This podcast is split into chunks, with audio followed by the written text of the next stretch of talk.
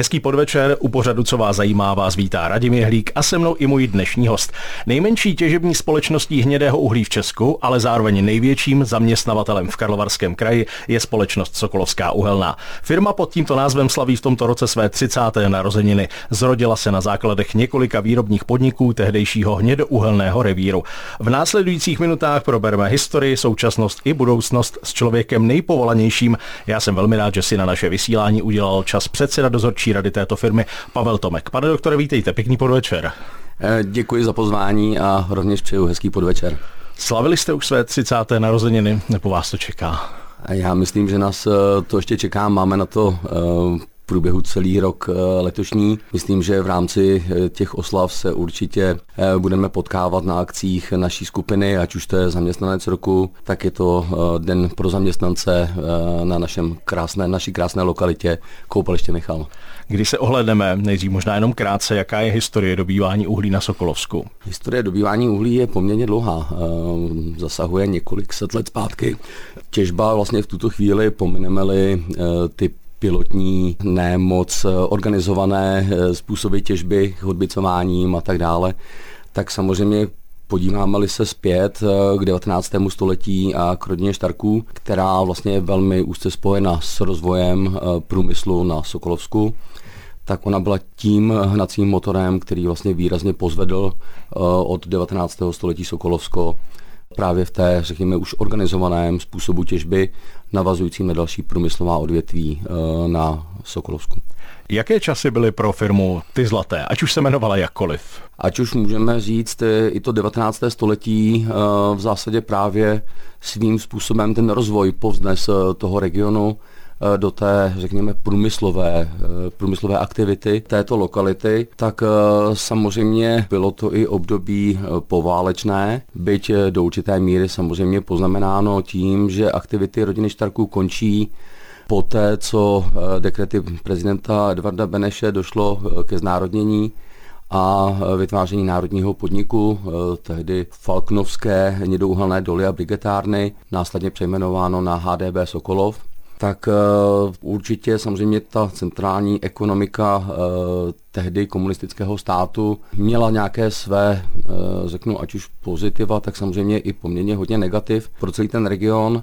Vycházejme z toho, že z toho regionu bylo centrálně definováno jakožto lokalita pro využívání hnědého uhlí pro výrobu elektřiny, to znamená z elektřiny, která vlastně byla využívána napříč celým českým státem tehdy Československém a bohužel samozřejmě se na úkor té lokality, kvality života, úrovně a bereme toho samozřejmě i těch dopadů, které byly na životní prostředí. Ty nejvýznamnější roky eh, se nesly samozřejmě až spíše po té privatizaci jako takové, která nastala vlastně v roce 2004, kdy se opravdu podařilo uh, prosadit a realizovat takzvaně manažerskou privatizaci, kdy bylo rozhodnuto vládou České republiky o tom, že podíl státu, tehdy v akciové společnosti Sokolovská uhelná, akciové společnosti, která byla založena státem z tehdejších eh, národních podniků a státního podniku, která vznikla právě v roce 1994. To je ten eh, zlomový rok eh, vlastně toho přechodu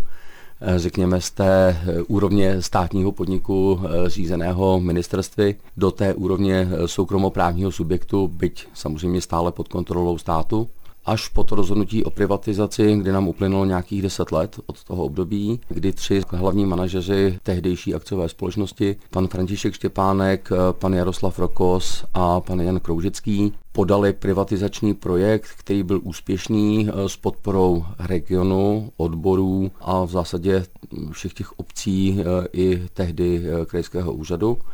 A myslím, že tento krok byl pro celý region celá zásadní a významný s ohledem na ty aktivity a zájmy, eh, které byly prosazovány manažery, akcionáři, původně Sokolovské těžební, následně přejmenované na Sokolovská uhelná právní nástupce.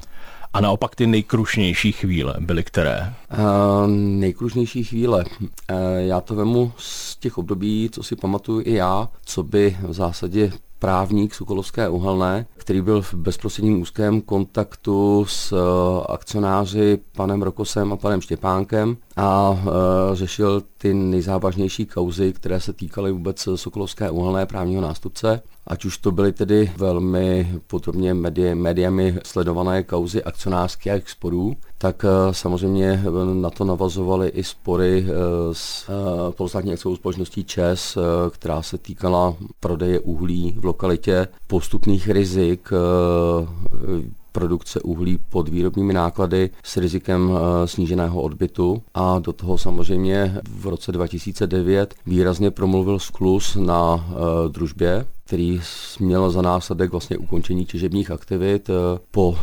statických posudcích a ověřování stabilizace svahů. Tomu docházelo potom v roce 2011. To znamená, tam došlo zásypu poměrně velkého objemu eh, uhelných zásob a veškeré vlastně těžební aktivity eh, se od té doby už eh, směřovaly pouze do lokality Lomu Jiří, kde těžba probíhá do posud. Posloucháte pořad, co vás zajímá. Naším hostem je dnes předseda dozorčí rady společnosti Sokolovská uhelná a Suaz Group Pavel Tomek. Tohle všechno, o čem teď mluvíte, odráží se i v zaměstnanosti. Já jsem vás totiž v úvodu představil jako zástupce největšího zaměstnavatele v Karlovarském kraji.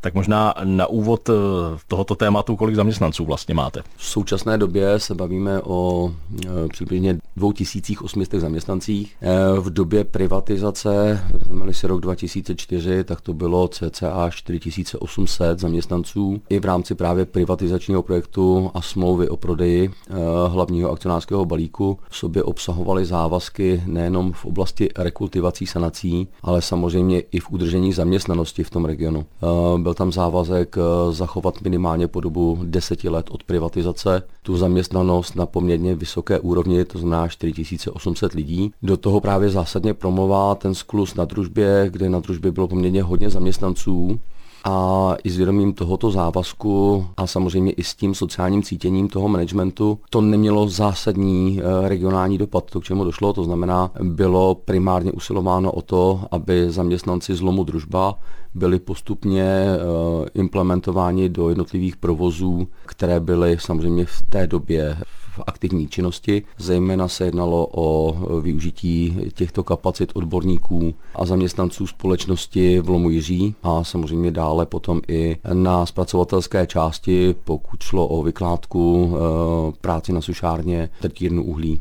A ten výhled je vlastně jaký? Protože každého napadne, že s útlumem těžby uhlí to číslo musí logicky klesat, ale vaše veškeré aktivity, a k tomu my se ještě dostaneme, i vaše ceřené firmy mohou a asi budou lidskou sílu nadále potřebovat. Já se vrátím zase malinko o, o několik málo už let zpátky v tuto chvíli, protože moje role z pozice eh, externího právního zástupce společnosti Sokolovská uhelná eh, v důsledku eh, všem známé tragické události, která nastala 12. března roku 2020, došlo ke schodě v rámci rodiny po zesnulém Františku Štěpánkovi a byl jsem požádán o to, zda bych vlastně nepřevzal zprávu majetkového podílu tomu rozhodnutí převzít zprávu majetkového podílu a pokračovat v těch, řeknu, už poměrně jasně naznačených transformačních krocích, kdy eh, uhelná energetika právě v tom období let 2018, 2019, 2020 v uvozovkách dostávala hodně na frak díky poměrně vysokému nárůstu cen emisních povolenek, eh, poměrně velmi nízké ceně eh,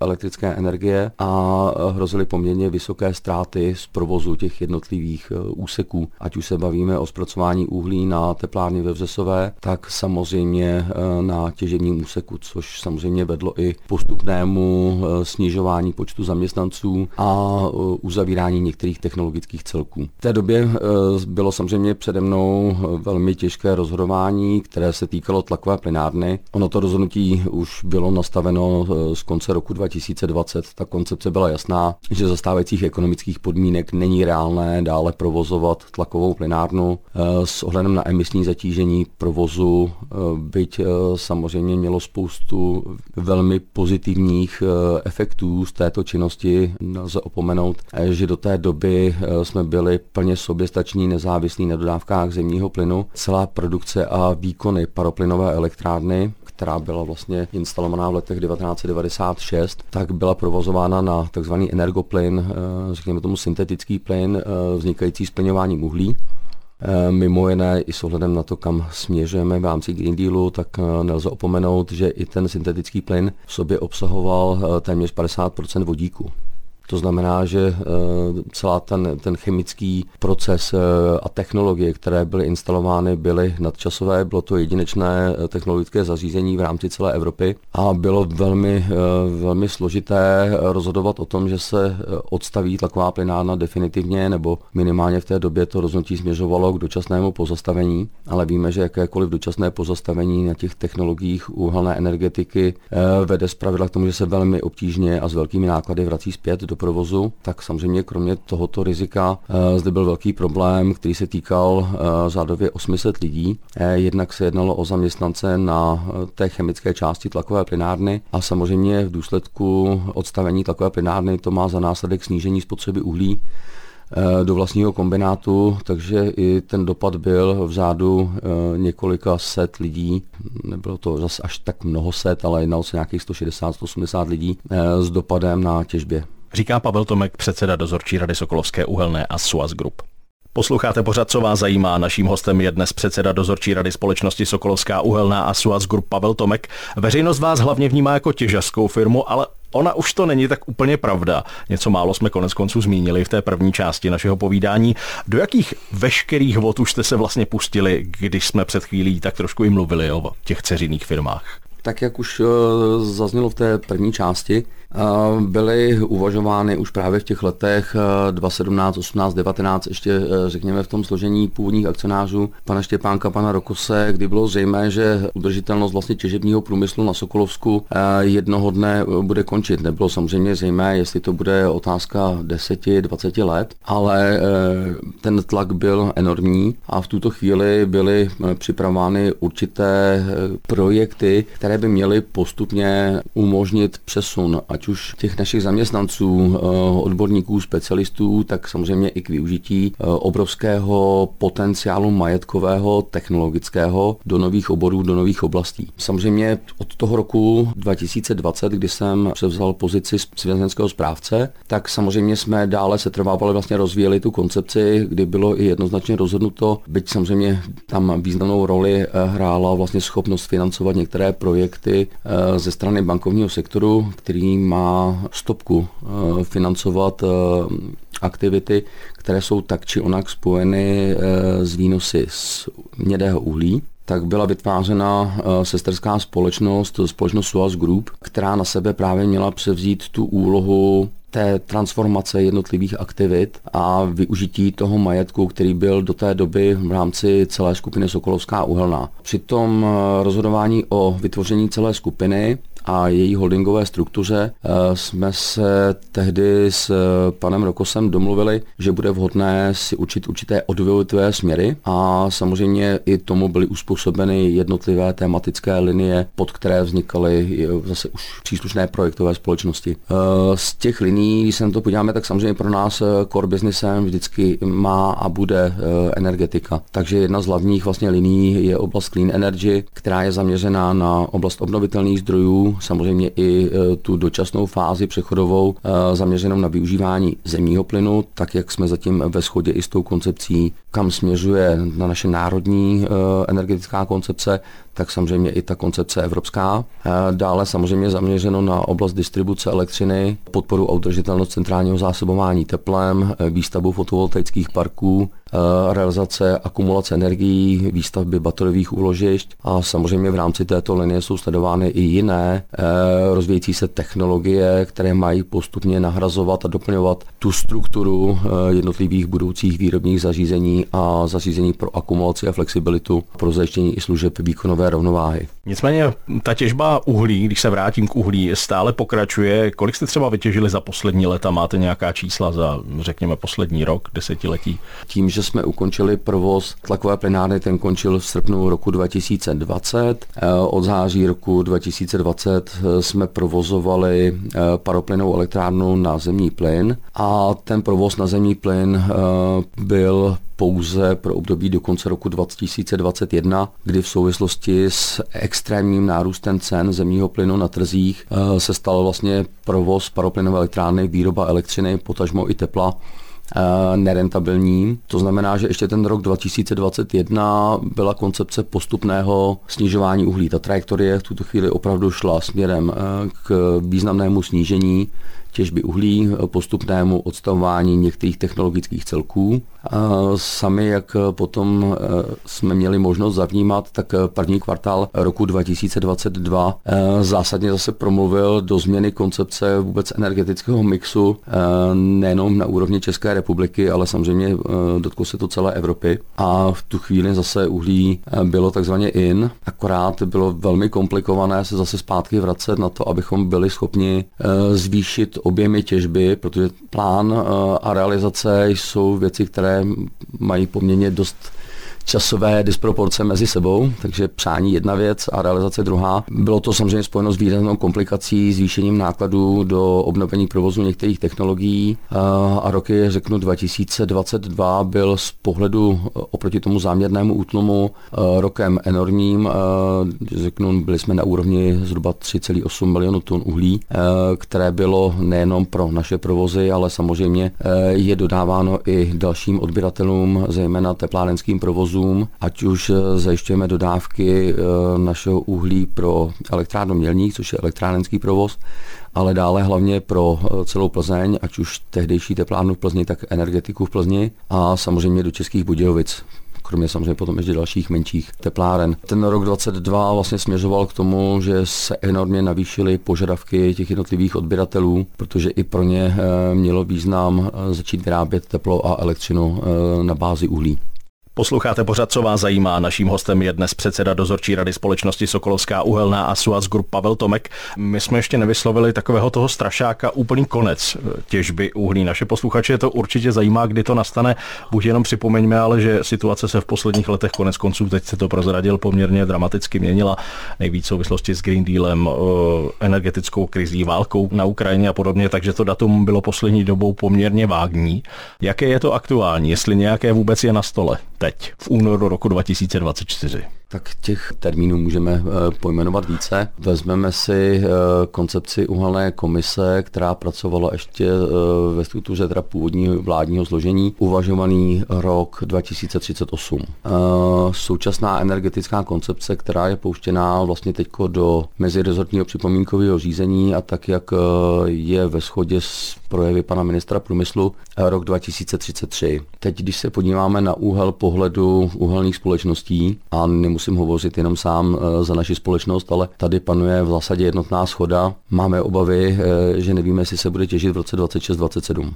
Není to otázka jaksi eh, politického přání, není to otázka legislativní úpravy, je to otázka ekonomické racionality. Jeden z dotazů našich posluchačů zní, kdyby nebylo žádných plánů na útlum těžby uhlí, do kdy byste si vystačili? Jak velké zásoby vlastně máte? Mm, no, určitě bychom mohli posluchače ubezpečit, že nějakých 15-20 let před sebou eh, jsme plně schopni eh, s těmi uhelnými zásobami, které máme v rámci povoleného dobývacího prostoru, aniž bychom potřebovali jakkoliv šahat do ekologických limitů těžby, tak si plnohodnotně vystačíme. Eh, je samozřejmě, eh, a to je to samozřejmě v závislosti na ročním objemu těžby, mm, minimálně úroveň lomu jiří eh, k roku 32-33 při stávajícím objemu těžby.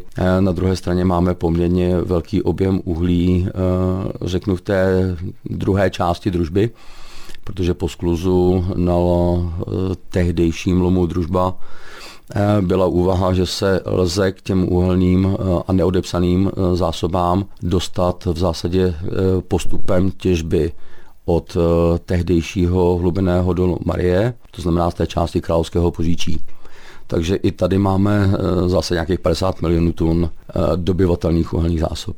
Karlovarský kraj patří mezi tři strukturálně postižené regiony, proto je tu dotační program Spravedlivá transformace, což zjednodušeně řečeno znamená, že finanční prostředky cílí na podporu těch regionů a mírní socioekonomické dopady.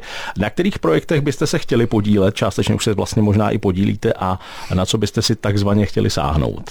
Pokud jde o Fond Spravedlivé transformace, kde má Karlovarský kraj alokaci zhruba cca 6,3 miliardy korun tak jsme připravovali dva strategické projekty. Projekt eh, revitalizace lokality jezera Medard. Je to strategický projekt, který má vlastně zpřístupnit celou břehovou linii, tzv. multifunkční stezkou, samozřejmě zajistit i dostupnost pro osobní vozidla záchytnými parkovišti a k ním navazujícími infocentry, jakési zázemí pro návštěvníky této úžasné lokality která samozřejmě vznikla v rámci hydrické rekultivace po ukončení těžby a myslím, že všichni, co eh, jsme občany Karlovarského kraje, eh, vnímáme tuto lokalitu a vůbec dokončenou rekultivaci. Já musím říct malinko, eh, že než jsme šli hodně daleko i za úroveň rekultivace.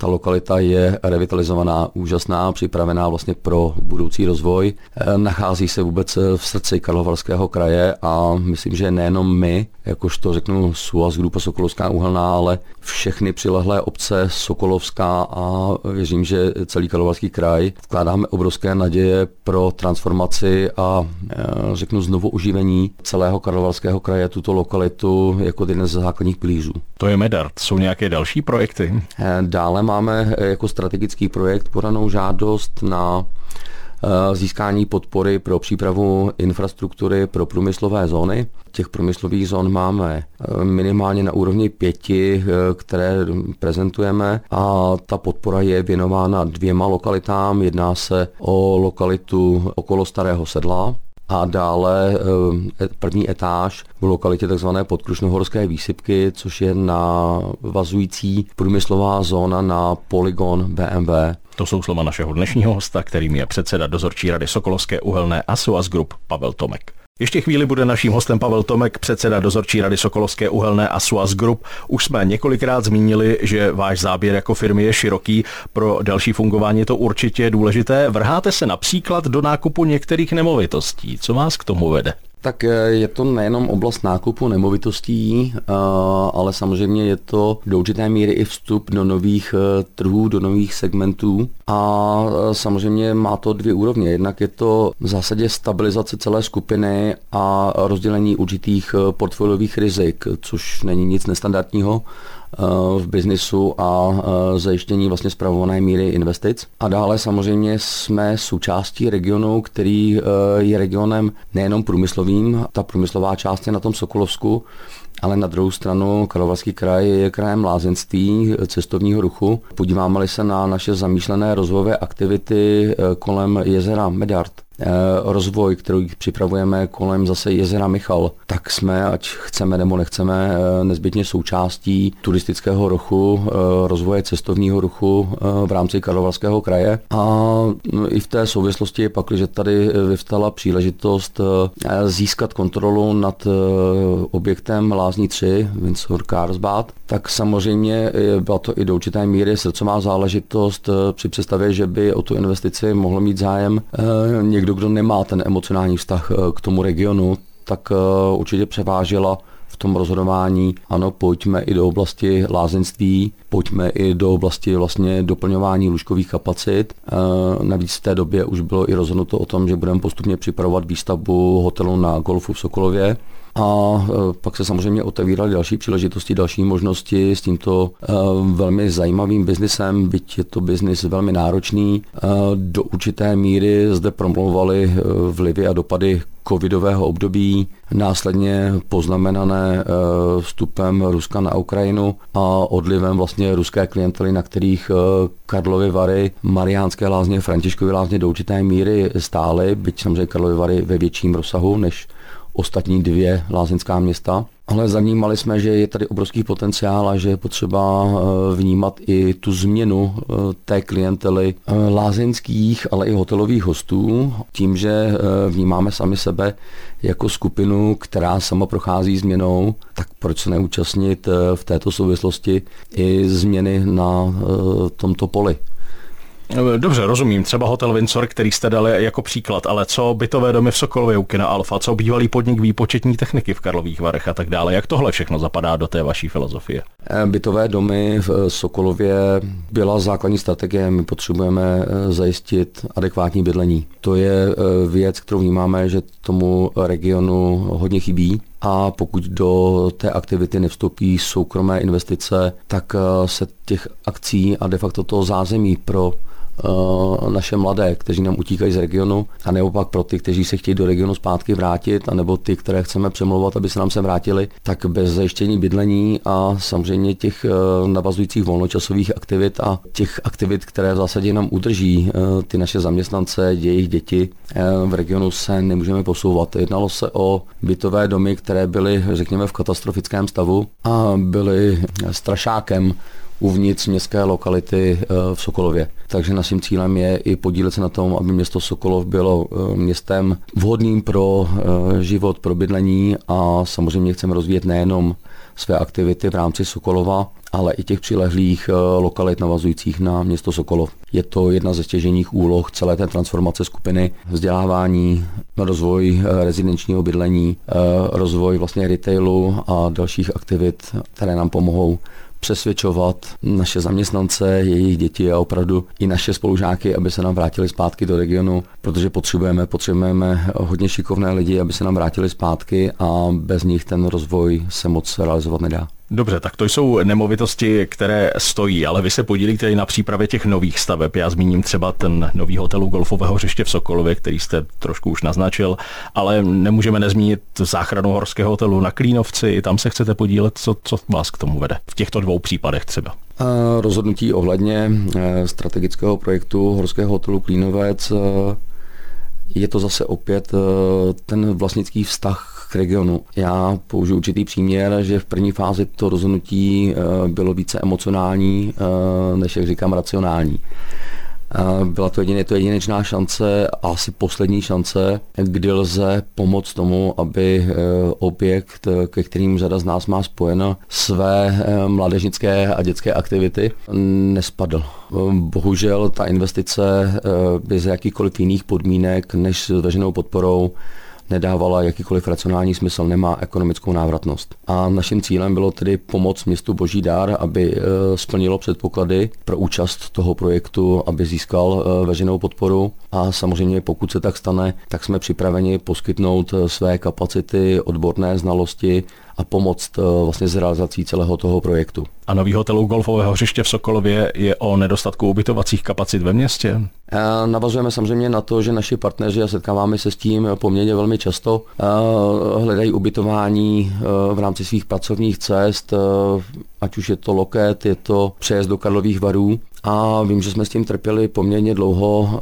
To rozhodnutí bylo logické, nehledě na to, že golfová sezona si sama s sebou nese i ty poptávky golfistů na ubytování a je škoda, pokud nemůžete nabídnout ubytovací kapacitu. Eh, samozřejmě v tu chvíli ekonomicky zvažujete a co mimo golfovou sezónu. Právě tím, že máme poměrně hodně rozvojových aktivit, kontaktů s řadou obchodních partnerů a, eh, i eh, v našich týmech je řada lidí, kteří dojíždí, ať už je to z Prahy nebo z jiných koutů České republiky, tak potřebujeme zajistit adekvátní bydlení i mimo tu golfovou sezonu. Takže to nás vedlo k tomu, že přece ten potenciál eh, výstavba hotelu na golfu má a samozřejmě chceme rozvíjet a podpořit i další ubytovací kapacity v Sokolově. Ještě chvíli bude naším hostem Pavel Tomek, předseda dozorčí rady Sokolovské uhelné a Suaz Group. A ještě jedno téma, vy taky podporujete sport a vzdělávání v regionu, tak jak moc je to podle vás důležité a podotázka, velmi důležitá, podle jakého klíče vybíráte? Samozřejmě primárně se jednalo uh, o podpory do, eh, řeknu, těch eh, významnějších klubů, které mají určitou eh, úroveň v těch A protože to je ten hnací motor pro mládež. Ať se bavíme o Baníku Sokolov hokejovém, tak Baníku Sokolov fotbalovém eh, každý má určitý velký kmen eh, mládežnického hokeje a zase je to otázka eh, zaměřená na děti našich zaměstnanců, ale i jako segment nabídky pro lidi, které bychom chtěli do toho regionu dostat. Potřebujeme nabídnout, aby i ty děti měly nějakou genezi, měly vývoj a viděli, za čím jdou. A pak, když vidí své ikony, řeknu v tuto chvíli v té druhé lize, navíc velmi úzká spolupráce mezi HC Energie a HC Baník Sokolov umožňuje umožňuje, a je to zcela zjevné i pro ty dorostenecké úrovně, že je kam se posouvat i z té úrovně druholigového mužstva a řekněme toho zázemí pro extraligu. Taktéž se velmi dobře daří rozvoj a aktivity v oblasti fotbalového baníku, který byť nám se stoupil z třetí ligy do divize, ale v tuto chvíli probíhá fáze stabilizace týmu, stabilizace manšaftu, rozvoj a podpora vlastně toho zázemí mládežnického fotbalu a věříme, že během dvou, tří sezon se zase podaří eh, zpětně se vracet do těch vyšších pater eh, soutěží. Jak Sokolovská uhelná a celá Suaz Group reaguje na nové technologické trendy a inovace v tom vašem odvětví? Držíte krok? Mm, já věřím, že držíme. Eh, je to vždycky samozřejmě otázka subjektivního pohledu. Eh, na druhou stranu eh, vezmu si, že jsme měli poměrně jeden z největších fotologických parků realizovaných v posledních třech letech. Věříme, že samozřejmě ten rozvoj výstavby těch fotologických parků bude pokračovat i v letech následujících. Tak jsme k němu kombinovali největší baterové úložiště, které samozřejmě v, té, v této době v České republice nebylo. A bylo to samozřejmě se zjevným záměrem učit se pracovat se zdroji eh, pro výrobu elektřiny ze slunce, umět eh, pracovat s akumulací elektřiny, eh, využívat tato zařízení i pro služby výkonové rovnováhy a hlavně umět je, je kombinovat a řídit s konvenčními zdroji, což byl poměrně atyp na danou dobu, že takový segment pominuli skupinu ČES, tak v České republice neměl nikdo. A ten potenciál umět to uřídit v rámci vnořených výroben a optimalizovat uhelné bloky, samozřejmě mrzelo nás, že jsme do toho v té době nemohli zapojit ještě bloky paroplynové, tak eh, je něco úžasného vnímat, jak ty jednotlivá zařízení spolu komunikují. A víte o tom, že ta budoucnost, která bude, tak bude o eh, různých zdrojích výroby, různých zdrojích akumulace a každé to zařízení bude mít svá specifika pro provoz a fungování ať už dáno eh, denní dobou, eh, ročním cyklem, tak jsou věci, které samozřejmě chceme sledovat. Bude to o eh, velmi zajímavých projektech zaměřených na oblast digitalizace energetiky, řídících systémech, optimalizaci provozů, poměrně velkém objemu dat, které budou nutné v poměrně krátkých časových sekvencích vyhodnocovány. A ještě na jednu věc se zeptám, a to je nadační fond Františka Štěpánka. Proč vůbec vznikl a kde všude pomáhá?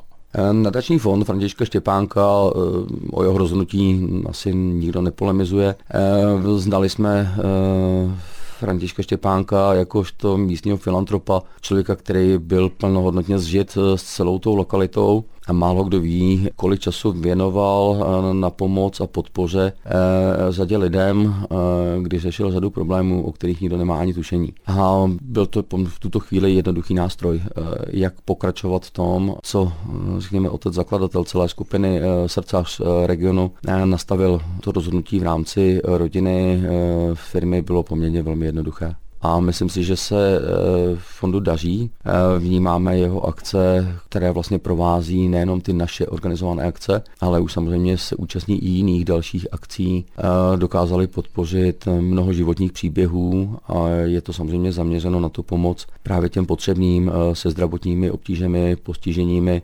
jejich rodičům a blízkým, protože ta náročnost té péče vyžaduje mnoho času, mnoho úsilí, eh, mnoho peněz a zpravidla eh, svazuje možnost eh, pro toho pečujícího, aby vůbec byl schopen si obstarávat rozumné příjmy na to, aby toto byl schopen pokrýt. To je, to je úloha nadačního fondu. Z dnešního pořadu, co vás zajímá, je to všechno. Naším hostem byl předseda dozorčí rady Sokolovské uhelné a Suaz Group Pavel Tomek. Pane doktore, děkuji vám za návštěvu u nás ve studiu a věřím, že vás zase brzy přivítáme. Mějte se pěkně a naslyšenou. Moc děkuji za pozvání do studia.